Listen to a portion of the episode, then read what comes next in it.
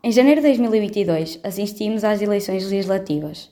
Todos os cidadãos portugueses usufruíram do seu voto universal para pôr a funcionar o sistema representativo, conquistas estas alcançadas pelos nossos antecessores. Hoje, os governos tentam proporcionar o melhor ao seu povo, assim como defendeu os iluministas séculos antes. É neste sentido que a história tem o seu papel importante.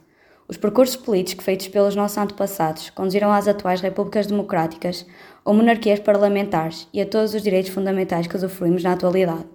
Agora, vivemos numa democracia e, apesar das suas imperfeições, todos devem ser iguais perante a lei, devem ter acesso aos mesmos direitos e de cumprir com os respectivos deveres, sem diferenciações para vivermos todos em harmonia.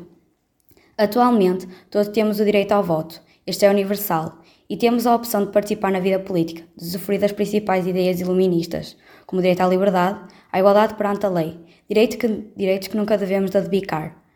É bom vivermos numa sociedade democrática, livre e igualitária, onde todos podemos e devemos ser cidadãos ativos e participativos. Francisca Souza, Guimarães, Escola Secundária Caldas das Taipas.